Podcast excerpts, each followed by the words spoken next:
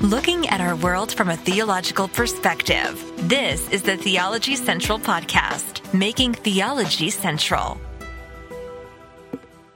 Good morning, everyone. It is Wednesday, September the 28th, 2022. It is currently 9:53 a.m. Central Time, and I'm coming to you live from the Theology Central studio located right here in Abilene, Texas. All right, class. I need to know how is your study in the book of Amos going? I need to know. What are you struggling with? How is it going? Are you getting, I don't know. How do you feel about the study so far? Have you learned more than you thought you would? Do you find the book, uh, interesting? Do you find it, I know you, you're not supposed to say this. Do you find it not very interesting to you? Do you find it exciting, difficult? Boring, frustrating. I don't care what the word is. I want to know your true reaction to your time in the book of Amos because we have been doing a lot of work on the book of Amos. And I'm hoping, I'm hoping for positive feedback. That's what I'm hoping. I'm hoping like, wow, this opened my eyes. I understand this book better than I've ever understood it this I've been challenged, I've been convicted, I've been confused, I've I've I've enjoyed trying to uh, you know figure out things. I, I'm hoping for positive feedback because we have spent a lot of time. All right, someone has said, all right. So I, I wasn't even paying attention because I didn't think anybody would be listening. Someone just said, I'm loving the way we're doing the study. That's good. And they said, I'm learning a ton. Well, that's good. Now I won't put them on the spot. No, I won't do that. But no, that is positive. I wanted some kind of positive feedback. That's good. So we, we will have somewhat of an interruption, which is really bothering me. Now, the way this was supposed to work is today is Wednesday. I was supposed to be way further in our work on Amos today, but well, life sometimes throws you a curveball and you have to kind of just deal with it. So we're, we're a little behind this week. And then next week, everything gets messed up everything blows up because I will be gone for an entire week from a Saturday to a Saturday. And uh, that's going to put a major delay in what we're doing. I don't know how there's not there's very little I can do. There's very little I can do to to say, hey, you know, there, there's this big gap of a week where I'm not going to be able to record any. There's not going to be any live broadcast. So it, I mean, it's going to disrupt, and there's really nothing I can do about that. So I, I do apologize for that, but uh, that's just the way things work. But we will make the most out of it. I'm going to do everything I can between now and Friday um, t- to do whatever I can, and then, th- well, then Saturday I leave and there's there's nothing I can do. There'll be no podcasting of any kind for the, for those days. So um, I'm going to be way behind when I come back. But as soon as I get back, we'll just do what we can and try to ensure that we can bring our study to the book of of the book of Amos to some kind of satisfying conclusion. That is the goal. That is the hope. Even even talking about it is making me anxious. Even even mentioning it, I'm like man, that's going to mess things up so much. So much. Um, okay, someone says I still have a lot of questions, but I'm definitely learning more than I could have predicted. That's good. I do hope at some point everyone will just say, here's all of my questions. And I want everyone to send me all of their questions because that, that will be easy to then just take the questions and just do a podcast episodes answering questions right? Now, that may turn into an entire series of its own, but I think that could be uh, very beneficial as well. So maybe what I'll do is on Friday, have everyone spend a week, the week that I'm gone, coming up with all of their questions on the book of Amos. And then when I get back, I'll look at everyone's questions and then we can just maybe start answering some of those questions. We will see. I've got to come up with a plan. So, but I hope I hope that we can we can make this work. Um, you, you, when I started, I never envisioned, oh, there's going to be this, you know, seven day period where uh, nothing. No, someone just said, "Be careful what you ask for."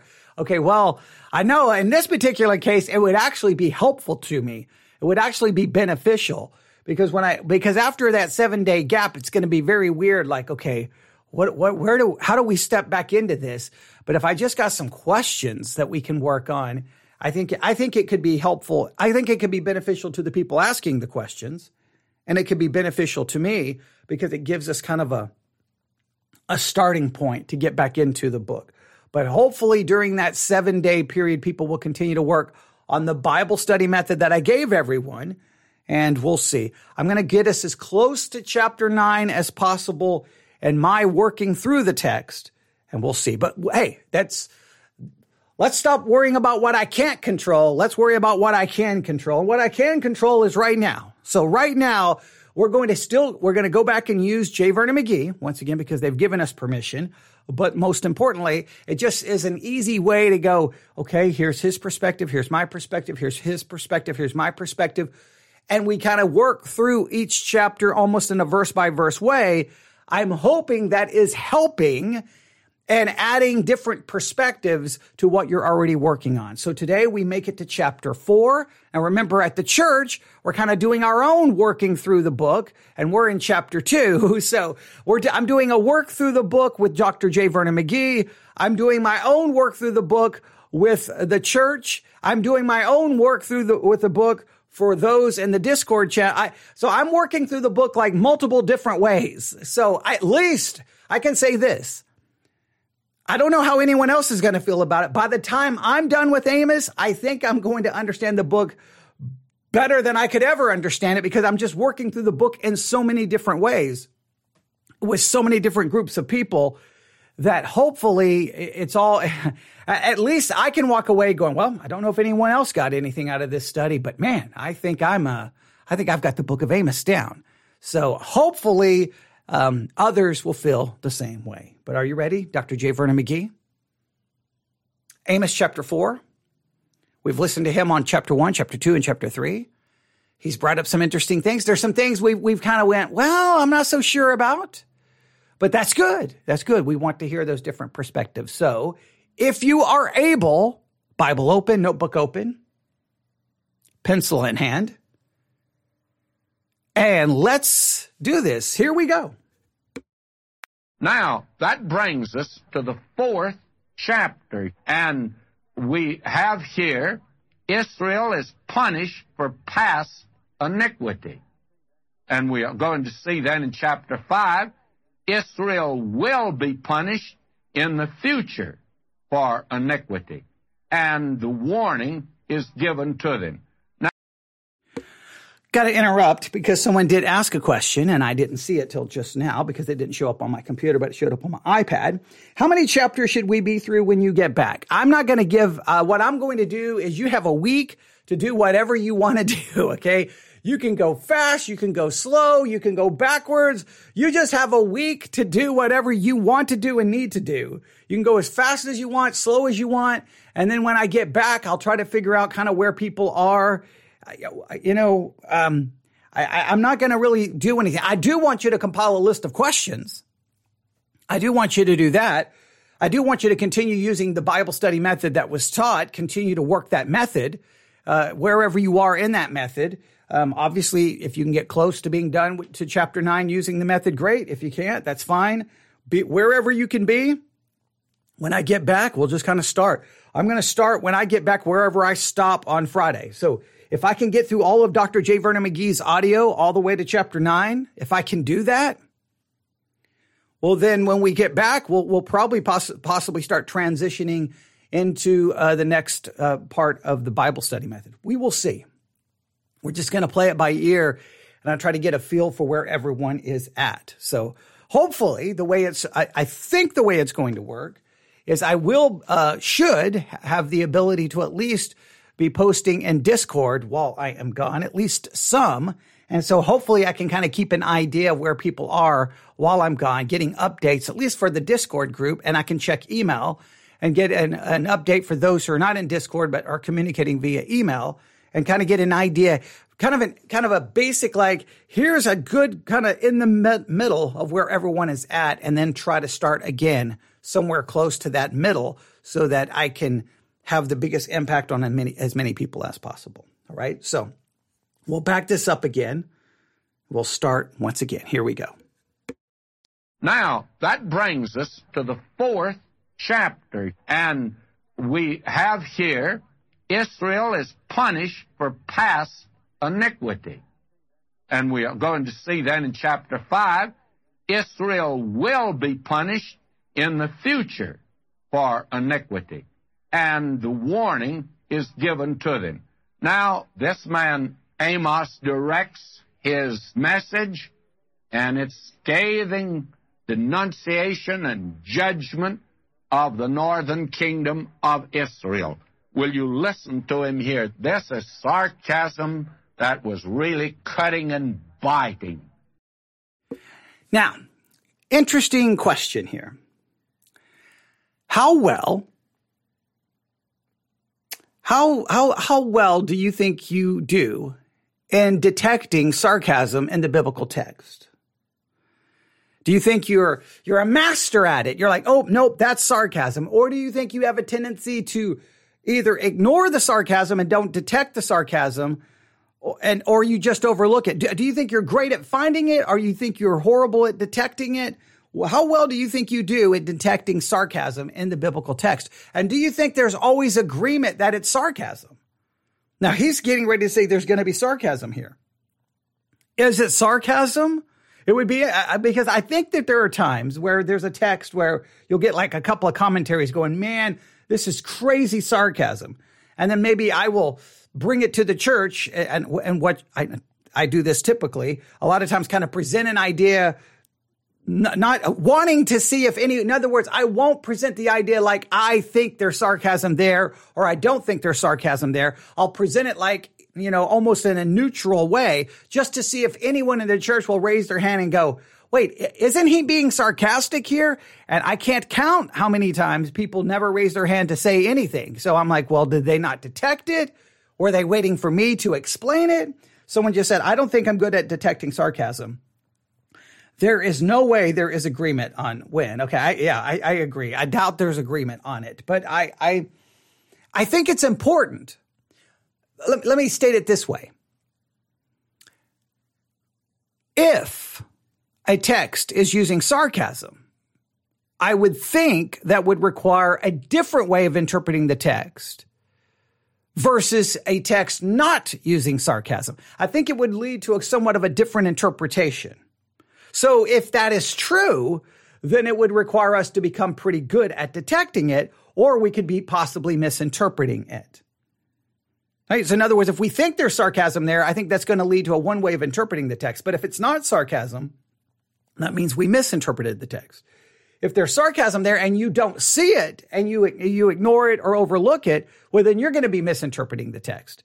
So I think it's I, it's very hard sometimes in the biblical narrative to kind of go, wait, oh, oh no, he's being sarcastic there because we're, we're just, just the way it's written. But I, I, so he says this is sarcasm. It will be interesting to see if everyone else detects in Amos chapter four sarcasm. And if you do, where does the sar- sarcasm begin?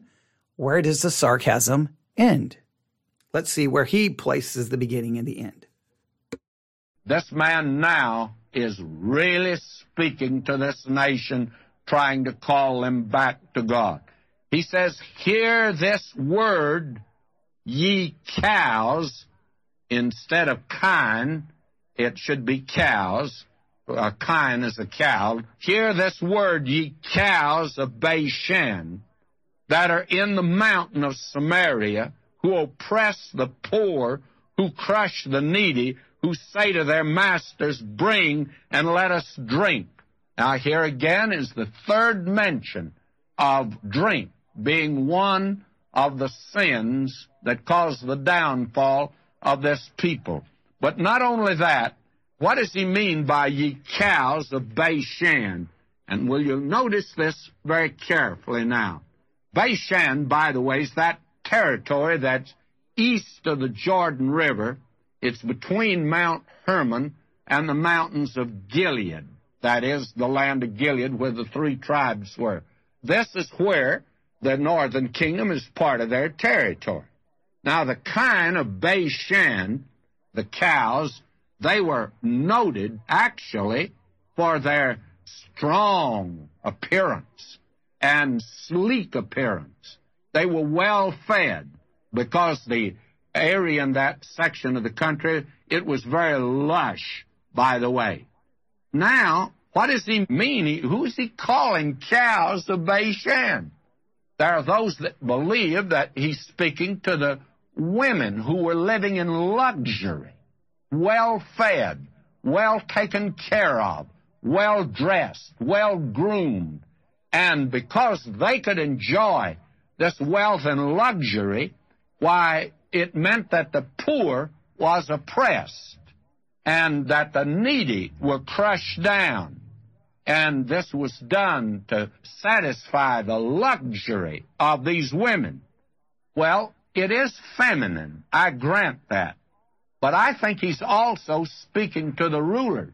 Now, somebody says, why does he use the feminine? Well, don't you know? This crowd up here were a group of homosexuals. Read the first chapter of Romans. This is the thing that God. Whoa. Okay, wait, wait, wait, wait, wait. What just happened? What just happened here? Okay. Okay, wait, wait, wait, wait. All right. All right. I, I, I, I, I, we, okay. All right. You, you never know that one of, this is one of the reasons. Oh man. Is one of the reasons I try to listen to so many different things because I, I constantly hear something. I'll be like, wait, what just happened? Wait. And now, and immediately my, my immediate thought sometimes is an immediate pushback going, what are you talking about? What I always try to do, even, even if I disagree strongly on the air, I always afterwards try to rethink it, relook at it and consider to see, wait, did I miss that? Was I completely wrong? Like, yesterday when we were reviewing the youth conference message, I, I, when I finished that broadcast, I spent I don't know how long going. Okay, have I completely misread Jonah all of these years? Have I been confused by the book of Jonah? Because they presented an idea that I, I still think is completely contradicts the meaning of the book, but I wanted to at least make sure. Now on the air, I completely threw it out, but I wanted to at least challenge myself because I have no problem you, uh, you know, five minutes, you know, I'm on the air for an hour saying, I think this is wrong, this is wrong.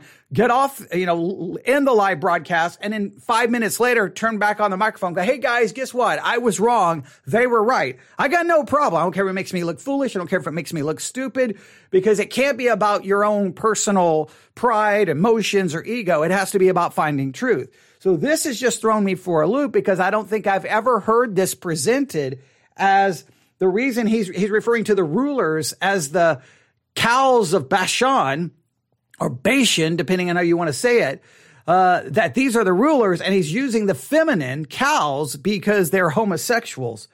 I don't think I have ever heard this perspective ever. okay. I mean, I don't think I've ever heard this perspective. And then he immediately goes to Romans 1. What is Romans 1? How are you connecting Romans 1 to Amos chapter 4? Like I am a little, little perplexed here. I'm going to let him try to work this out because he may, he may be onto something that I've never seen. But I, I, whoa, where did you just go from there? So, but, but if he's referring to them as female cows because they're homosexuals, um, Okay, uh, I haven't read that in any commentaries. Calvin suggested they called them cows because they weren't worthy of being called men. So Calvin seems to refer going to the fact that he that they he was referring to men. That's interesting. I haven't seen Calvin on it. I've always been taught it's referencing the women. All right. Um, but is it, uh, but, and some say it's sarcasm. I don't know. Is it sarcasm? I don't know. I'm, I'm going to back this up. We're going to, we're, we'll work through J. Vernon McGee and then I'm going to, I may read some commentaries. This one, we may not get any further than this. We may have to just stop right here. Wow. Okay. But this, again, this is why we listen to so, I try to listen to so many different things. And it's one of the reasons I've tried to explain to people why I went to so many different Bible colleges and, and seminaries because every time I went to it, and I never transferred credits because I always wanted to take the same, like I, if I took Old Testament survey in one school, I was going to take it in another school because it was so amazing to me how I could go through an Old Testament survey or New Testament survey in one school, go to another school, do the same survey and be like, wait, I couldn't that, wait, where did that come from? And it, I was always fascinated how you could get so many different perspectives. So here is an example. I, I'm, I, I would not have seen this coming at all. I'm going to go back here we're going to back this up. Let, let's, I want to hear this argument again. All right, here we go. But I think he's also speaking to the rulers. Now, somebody says, why does he use the feminine? Well, don't you know? This crowd up here were a group of homosexuals. Read the first chapter of Romans. This is the thing that God judges.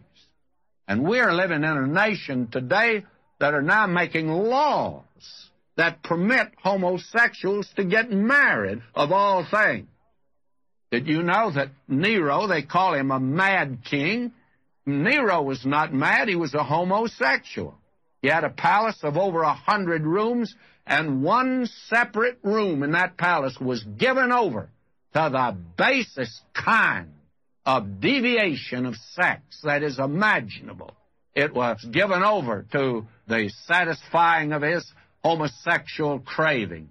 May I say, when a nation starts down, homosexuality becomes a very prominent sort of thing. Now, I'm going to hear from this, but I don't mind that. We've been hearing recently that across this country today there is a ring of this type of thing, and it will bring any nation down. And I think that's what he's talking about here. And believe me, he calls them a bunch of well fed cows. And they were the ones that were ruling these people, the rich that were pressing these people down. It's just crazy to me that he's seeing that the judgment has to do with homosexuality when the text literally says, oppress the poor, crush the needy, say to their masters, bring and let us drink. But he's turning it into an, an condemnation of homosexuality. Next thing you know, we're off talking about what Nero was doing.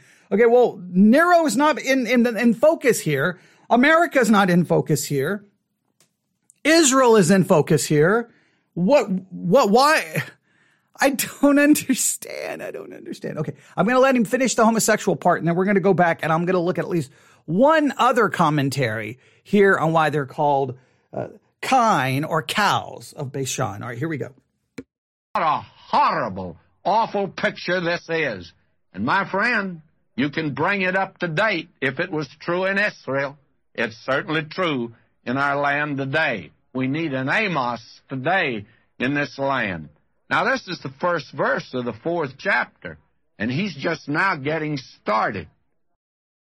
So according to him, I guess verse one is really about homosexuality. He's ignoring the, the poor situation. Remember, that's one of the reasons I've so emphasized it because I believe the evangelical church never looks at how we treat the poor, look at the poor, view the poor, perceive the poor. And that's why I've tried to make that such an emphasis because I believe the church today constantly overlooks it. And here's another situation. You got a verse that literally talks about them oppressing, crushing the poor. And next thing you know, it's, it's about homosexuality. This is disgusting. This is vile. But of course, it's not disgusting and vile in how they treated the poor. Of course, of course not.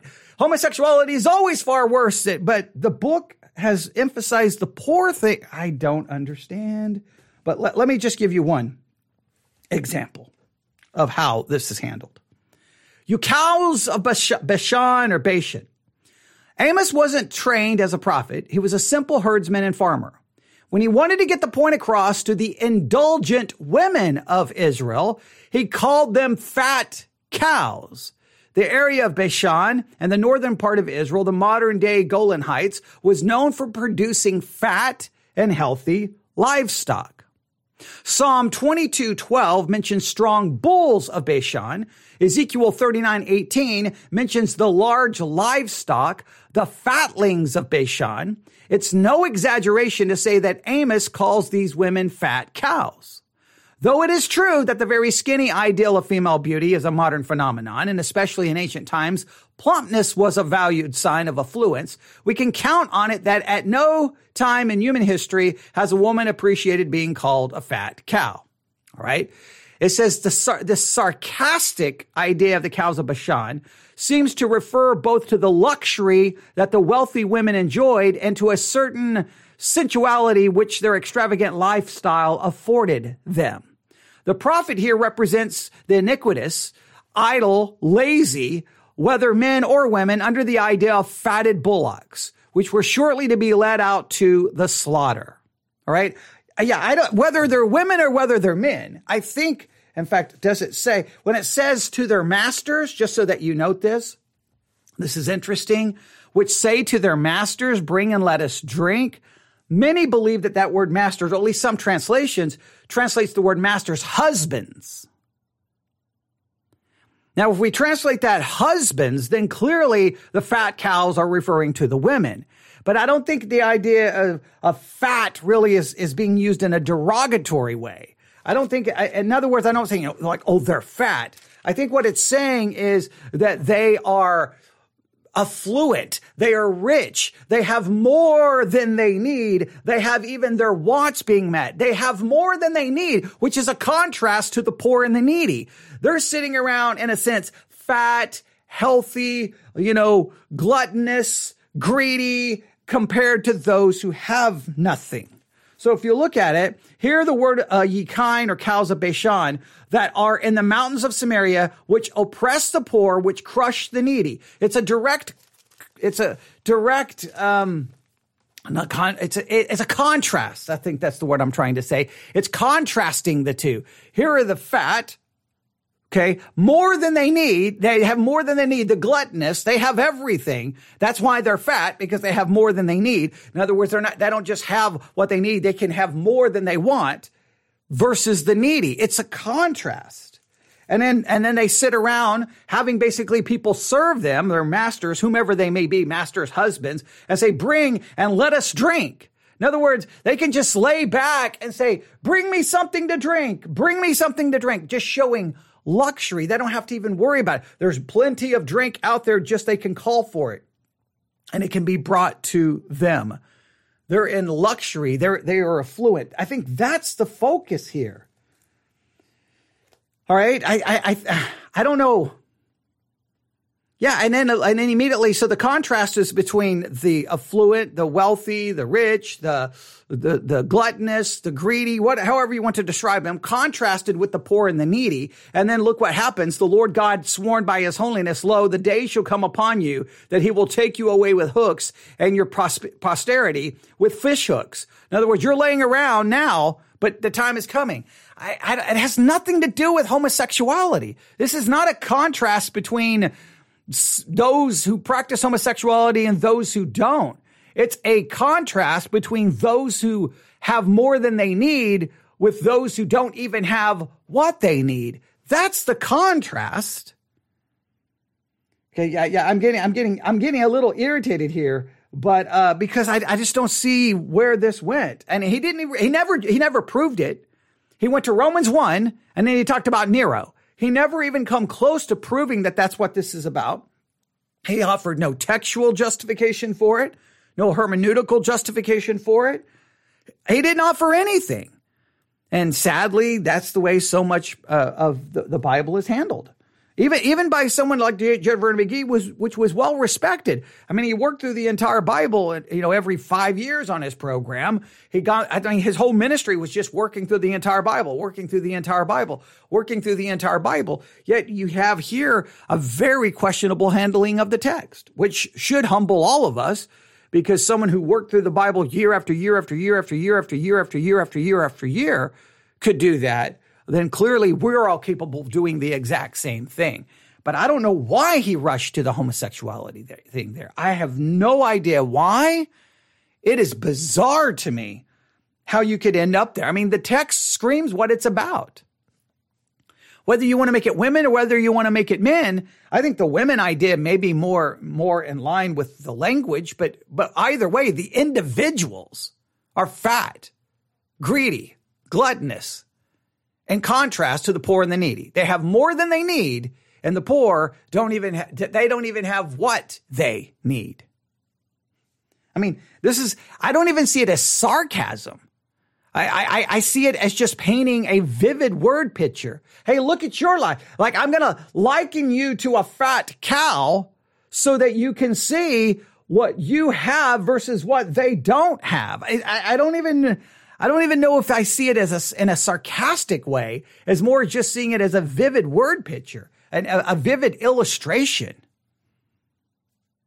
You, you may disagree. You may think it's sarcasm, but that, I, That is crazy. All right, let, us I know this is taking forever just to get past verse one, but okay, let's see what he does with verse two, three. Let's see if we can at least get down to verse five. Here we go. I tell you, this man is giving that nation ample opportunity to turn to God before they go into captivity. God gave them warning. He always did that.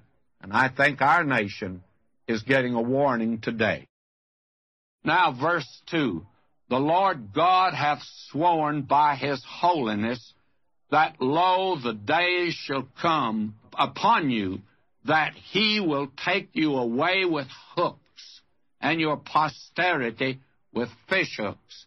Now, we've seen that used before. Back in the 38th chapter of the book of Ezekiel, God said concerning Gog, which we have identified as Russia, God says, I'll put hooks in your jaws and bring you down into that land. And He intends to do it. There are certainly some strong hooks in the jaws of Russia today that cause them to look to the south.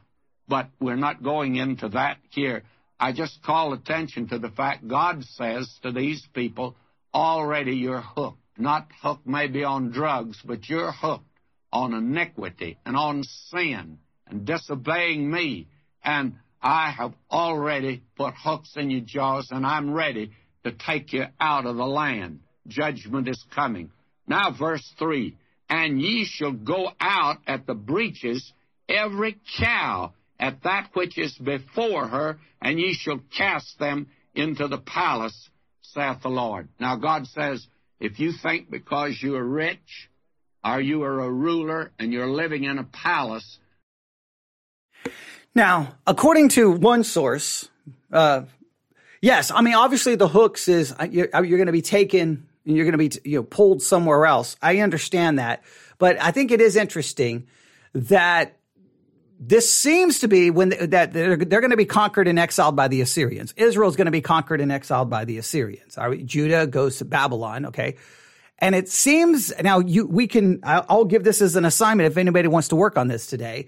If we can find some historical verification of the following. When the Assyrians depopulated and exiled a conquered community, they led the captive, captives away on journeys of hundreds of miles with the captives usually without any clothes, nude, naked, and attached together with a system of strings and fish hooks pierced through their lower lips. So that, that they seem to believe, or at least according to one source. Now they don't state their source. I don't know if we can find out how the Assyrians typically, when they captured people, did they strip them nude and then lead them basically with a hook through their lips? And, and march them hundreds of miles back to their territory, or wherever they were taking the conquered nation or the conquered groups of people. Um, if that is true, then this is not just illustration like you're going to be taken. This is like literally a prophecy of what's going to happen to them. And did that happen to Israel? Were the Assyrians known for when they captured someone, leading them away without clothes and basically with a hook and the, the captive's lips? If that's true, that is, well, that's, that's, that's one of those very, very, very literal, very literal prophecies, which is very important in how we interpret the book. So something to consider. I'll just throw that out there and you can see what you discover, what you find. And if you, if you, if you can find anything, let me know. Let me know the source. I need to know the source. We need to know the source if we, if we can come up with anything. Um, I don't have right here in front of me my Bible dictionary because I would look up the Assyrians and just see if there was any documentation on that. But I bet you we could possibly find something. All right, let's continue. That somehow or another you are going to be saved. Well, you're not. God says, I intend to reach in there and take you out into captivity. And when Assyria finally came and took them into captivity, the king went along also. And that was true also of the southern kingdom. Now, verse 4. Now we've come to a most interesting verse here. It's a tremendous verse. Verses 4 and 5. He says, Come to Bethel and transgress. At Gilgal multiply transgression and bring your sacrifices every morning and your tithes after three years. and offer a sacrifice of thanksgiving with leaven, and proclaim and publish the free offerings, for so ye love to do. O ye children of Israel, saith the Lord God. Now, I'm sure that you recognize that this man here is using biting and bitter sarcasm. And he. Okay, we're back to the sarcasm question. I, I'm challenging the concept that he's using sarcasm very, I, I don't really see sarcasm in verse one. I'm seeing just a vivid word picture. Hey, you're fat cows. You have everything you need. You have more than you need.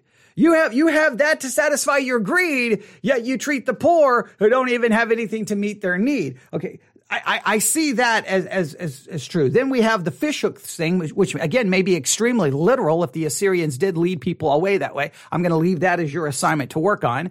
Um, and then verse four, come to Bethel, come to Bethel, transgress, um, at Gil, uh, Gilgal, multiply transgressions, bring your sacrifices every morning, and your tithes after three years. Now, this may have a little bit of sarcasm here. Maybe it has. Just remember, this is so important. Uh, we've already talked about this. Your ability to discern when sarcasm is being used and not miss it is very important in how you interpret a text of scripture. Whenever you come to a text of scripture, and you perceive it to be sarcasm and you read like 50 commentaries and nobody agrees on if it is or isn't sarcasm, be very careful how you proceed with your interpretation because it may not be as easy as everyone pretends that it is. So we'll have to see, but let, let's see what he feels the sarcas- sarcasm is here and what's the point that's being made. He actually is inviting them to come to Bethel, a place of worship that was the place where they went to worship the golden calf.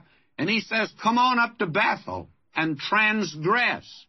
And at Gilgal, now Gilgal, it means circle, it means to roll along, and it was the place, the first place Israel came to when they crossed the Jordan River under Joshua. And that became a sacred place to them. And later on, it became a center of idolatry. Now again, it's the center of idolatry. And he says, and also come to Gilgal, and you multiply transgressions there. Now, you're not supposed to go to church in order to sin. That's the very opposite of that. And here he's saying, come to Bethel and transgress. And I trust that you recognize that this is pungent satire, that it's a taunting rebuke, that it is indeed an ironical and ridiculous statement that he is making here concerning these people. And he's saying, Come on up to Bethel. He's inviting them up there and saying, And when you get here, you sin, you transgress. You know that it is sometimes dangerous to go to church. The devil goes to church.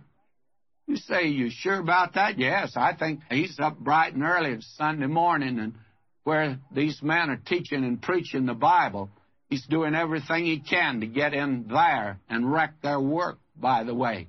That's the reason you ought to pray for a Bible preaching and Bible teaching pastor today. He already has taken over certain churches. Liberalism has taken over and he doesn't worry about those places anymore. Naturally, he doesn't at all, but he does worry about these places where they're alive, where the Word of God is being given out. And there's a danger of you going even there and sinning. You say, How do you know that?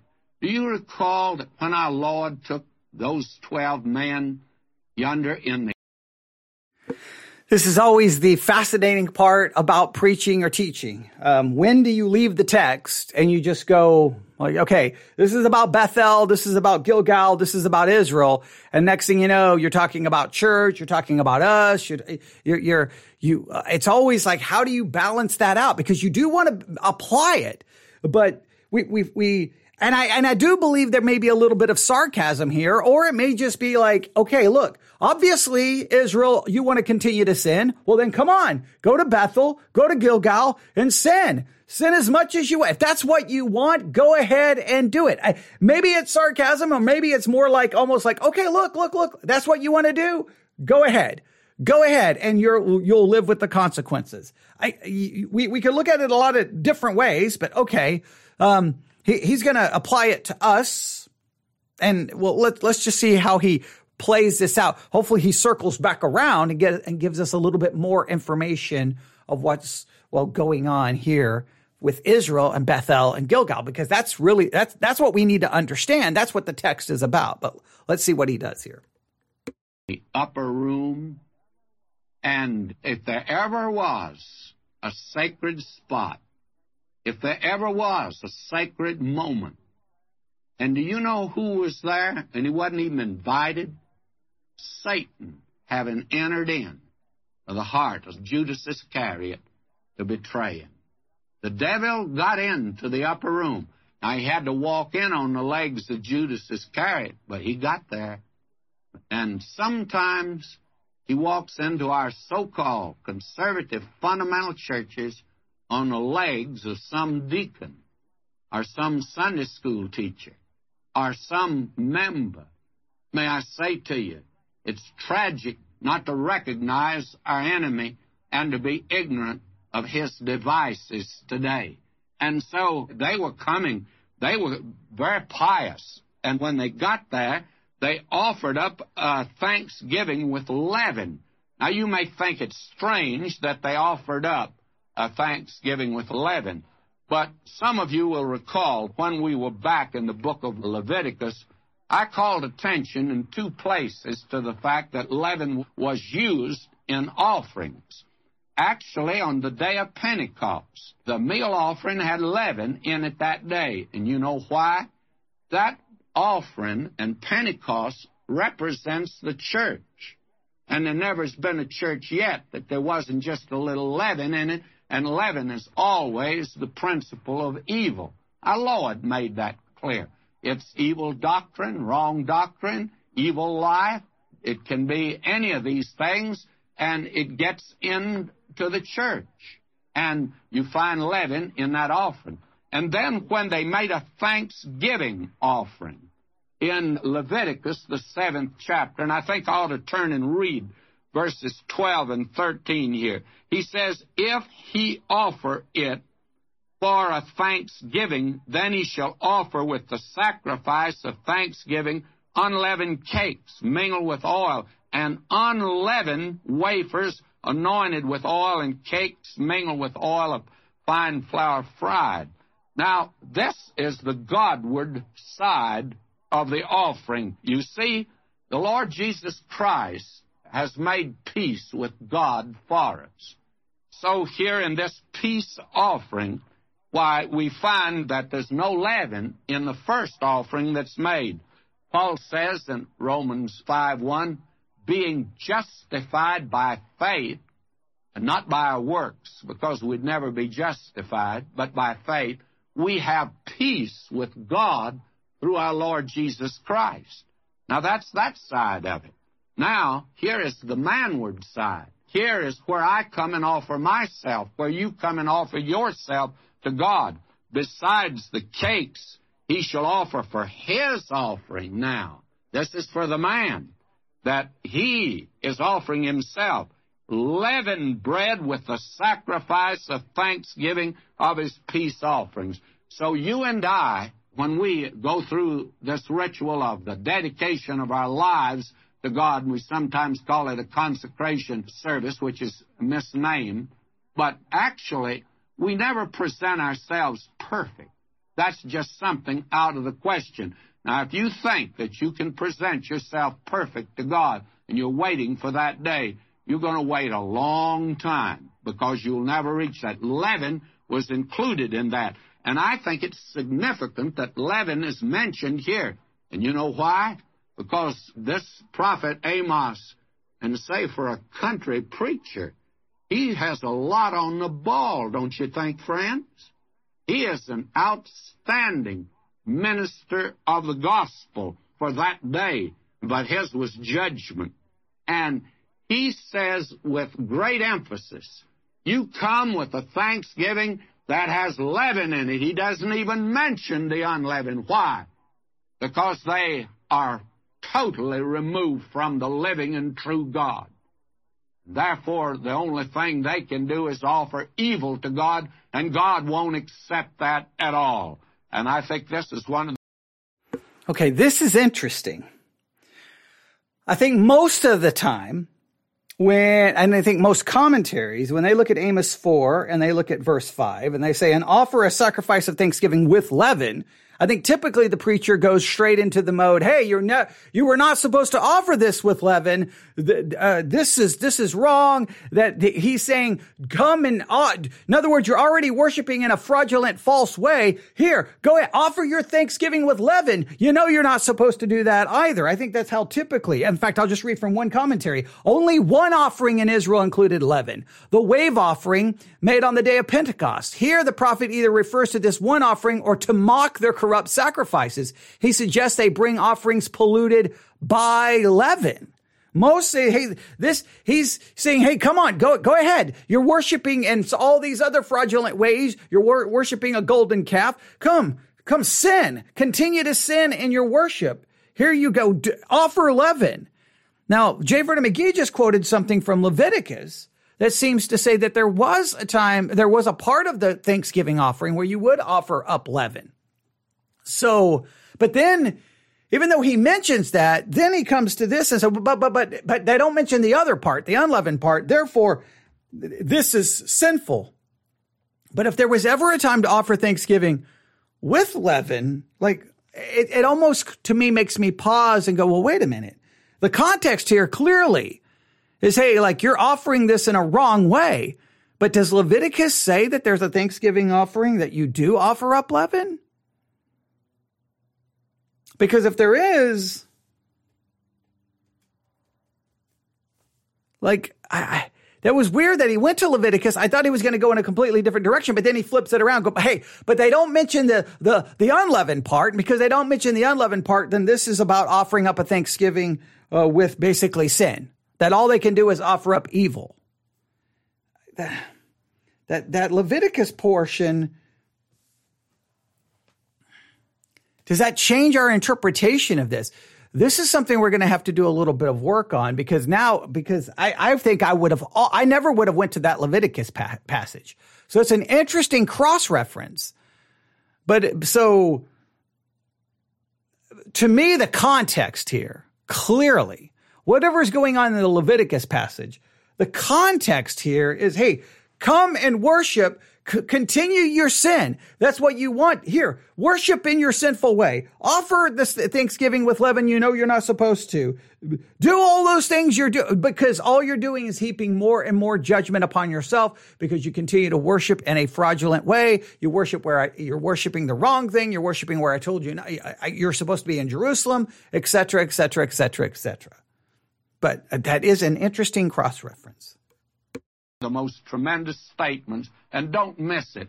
Now, I find that a great many people miss satire and a little sarcasm. Now, I'm sorry that I indulge in it. My wife thinks I ought not to, but I enjoy indulging in it from time to time. Now, some time ago, when we were in the epistle to the Hebrews, you will recall that I offered a little book, and we'd still offer it to anyone that wanted it, on the authorship of Hebrews. Now, it's a little book I attempted to write as a seminary student in a scholarly manner, but that's when I thought I knew it all, and I found out since I don't. But at that time, why, I took the position and do today that Paul wrote Hebrews, and I felt like I offered some good reasons for it. In fact, I thought I solved the problem, but apparently I didn't because they still argue about who wrote Hebrews today. And then on the radio, I gave a very facetious answer. I said, I don't have time to go into the details of it, but I said, I will give you this one.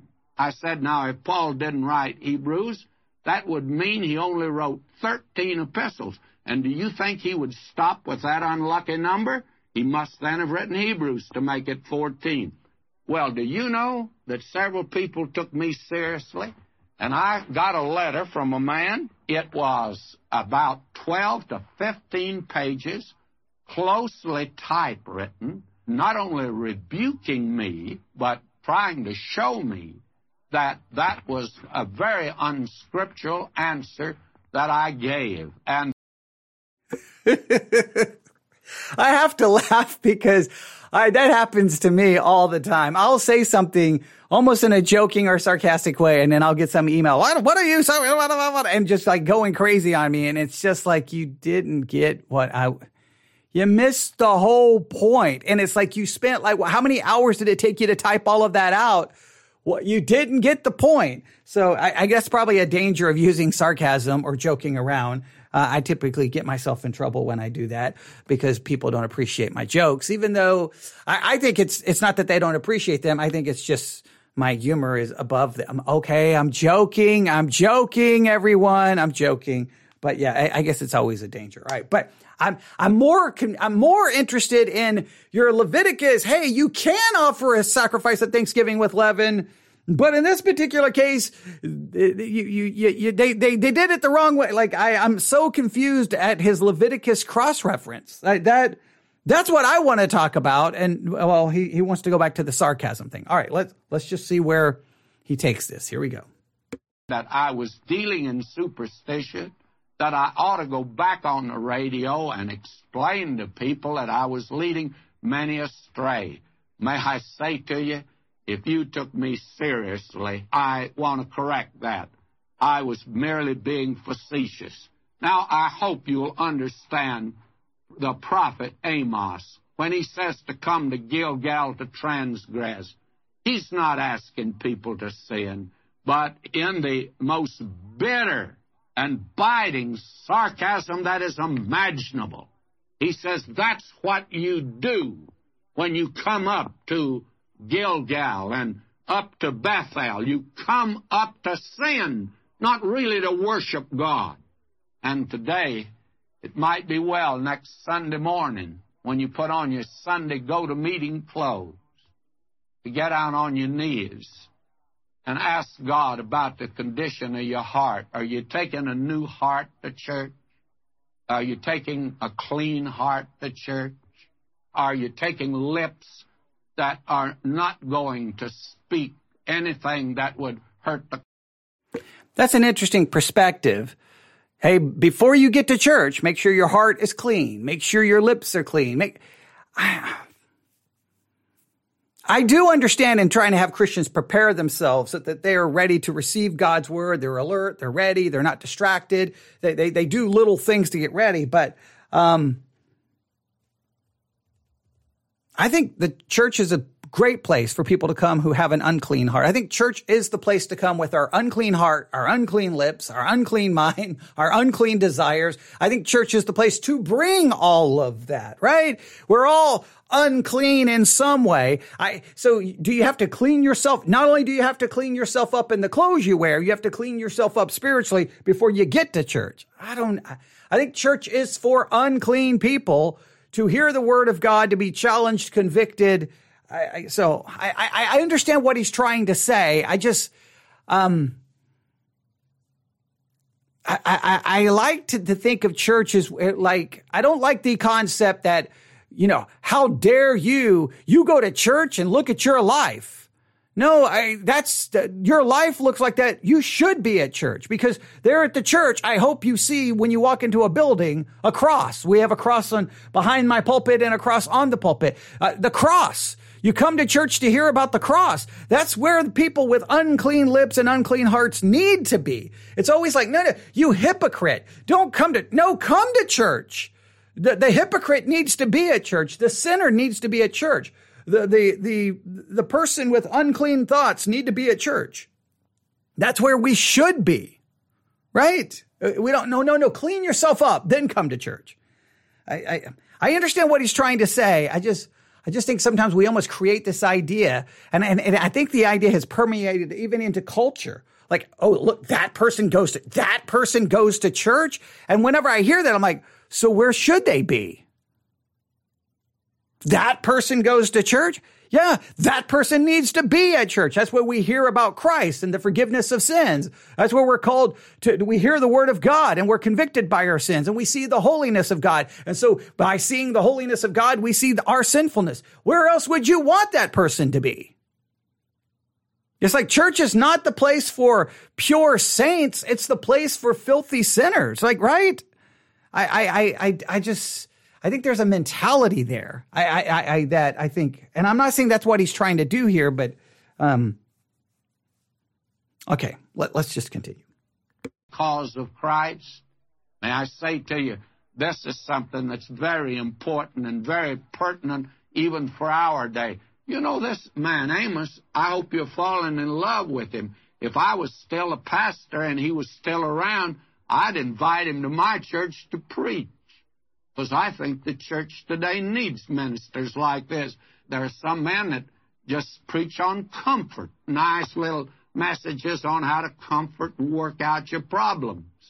Somebody needs to say something very strong about sin in people's hearts today. And that is true out of the church. It's true in the church. It's true with your heart and my heart. The biggest problem you and I have to overcome today is the matter of sin in our lives. And there's no use going to church and try to cover it up and go through some little course or attend some little conference and come back and so, oh, we were blessed. We're walking on the mountaintop. Well, wonderful if you are. But my friend, did you really come back to the Word of God? Did you have a confrontation with the Lord Jesus Christ that was meaningful? Those are the things that are important. Now let's move on in verse 6.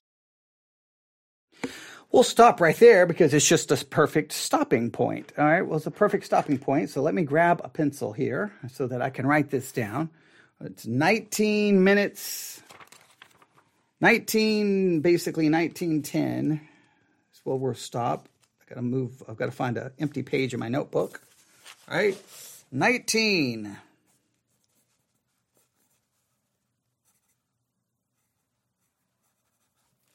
All right, 1910. That's a good stopping point. All right, so what we need to work on. Well, I, I don't know where he came up with the, the homosexual idea. I'm still baffled by that all day. I don't know how chapter 4 verse 1 has anything to do with homosexuality. That was bizarre. The fishing hook. So here's your assignment. Fishing hooks.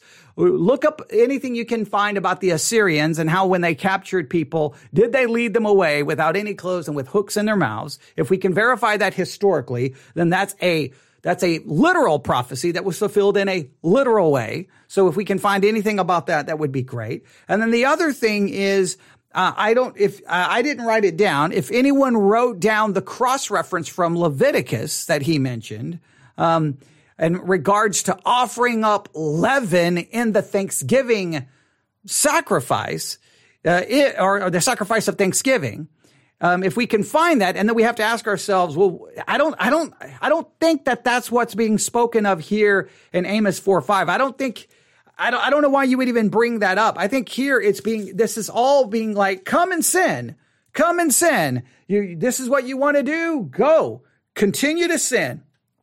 Continue. That, that, that's what your heart wants. That's what you desire. Do so, but judgment is coming. So, um, the main thing, I think the Assyrian thing is the most important maybe concept there. The Leviticus cross reference just has me perplexed and confused because on one hand, I thought he was getting ready to say, Hey, offer a sacrifice of thanksgiving with leaven. Hey, that, do it the right way. This is the way you're supposed to do it. But then he immediately says, no, no, no, no, no, no. They mentioned the, they, they didn't mention the unleavened part. So this is the wrong way, even though he read from Leviticus, which seems to support doing it with leaven. The context here, I mean, just look at the context. Amos 4, 4, come to Bethel and transgress at Gilgal, Gilgal, multiply transgressions, bring your sacrifices every morning and your tithes after three years. So, in other words, do all of these things, but do so obviously, and, you're, you're doing so to sin. You're doing so in a sinful way. Well, because you're not supposed to be at Bethel, you're supposed to be in Jerusalem. You're not supposed to be worshiping a golden calf. Um, and offer a sacrifice of thanksgiving with leaven, proclaim and publish the free, the, the free offerings for, for this liketh you, O ye children of Israel, saith the Lord God. I think all of that has to be being said in a continue to worship in your sinful way. Continue to do so because judgment is coming. But you can tell me what you think in regards to the cross reference from Leviticus. I think, I don't know if we should bring in the cross reference from Leviticus here because the context here tells us exactly what he's trying to say. All right. We'll stop right there, right at the hour mark. We did pretty good, class. We did pretty good. All right. The goal is, I don't know if I'll get to any more. If I, if I have the opportunity today, we'll come back and work on the rest of chapter four using Dr. J. Vernon McGee. Uh, maybe even tonight, later, maybe I'll, I'll, maybe we can even get done with chapter five. If not, we'll work on five tomorrow. Um, that puts us Thursday, and then maybe Friday I can get through six, seven, eight, and nine. I don't know if I can. Then I'll be gone for a week, which I apologize. Everyone continue to work on the Bible study method, right? Right now we're in the chapter analysis, then we'll work, move into the book synthesis. You just keep working the method. Just keep working the method that I gave you. Um, that will get you close to what we need to do. Start compiling all of your questions in regards to the book of Amos. Continue to work on that. Um, also, when you're in a chapter, pull up the curriculum. And if the curriculum is covering things that are in the chapter you're working on, please look at the curriculum. Uh, the, the curriculum starts with chapter two, and then I think it jumps to chapter four, maybe chapter five. I'd have to look. But look and see and then look at the curriculum and look at that. Um, and so to make the most out of that and just continue your, your work and we will, we will bring this to a hopefully satisfying conclusion by the time we're done with our study, of the book of Amos. I know it's been a lot of work. You've done a book background, you're doing a chapter analysis, you've read the book countless times, you've done outlines, you've done a lot of work.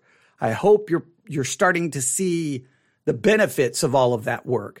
I'm hoping that by I, what I do hope, I really do hope this, that by the time you're done, then you go to church one Sunday and they're like, open up to the book of Amos and no matter what they say, you're like, boom, boom, boom, you got it. You know the book of Amos, like you, you understand the text perfectly. That would be awesome. Uh, just a lot of times people don't see the benefits of their work immediately. And it may be, you know, a year later when someone says, open up the book of Amos, but I'm hoping it happens for you like almost instantaneously because then you'll immediately realize, wow, using that Bible study method actually helped me understand a book better than I would have ever understood it without it. So that's what I'm hoping will happen. But, um, yeah, there you go. I would love to get your thoughts from today's study about the Assyrians what do you think about his uh, claim that 4-1 is about homosexuality? And what do you think about his use of uh, Levitic- the cross reference in Leviticus in regards to the sacrifice of thanksgiving with leaven? What do you think about those three things? You can share it. You can uh, email me newsif at yahoo.com or those in the Discord channel. You can offer your thoughts there as we continue to talk, discuss, and work on the book of Amos using all kinds of different things to challenge us and to help us, help us gain a greater understanding of this book from the Word of God. All right. Thanks for listening. Everyone have a great day. We'll be doing more live broadcasts at some point today. And the goal is tonight, if everything works pro- properly, I need to work on Amos at church, but we got to finish Mark 226. We have to.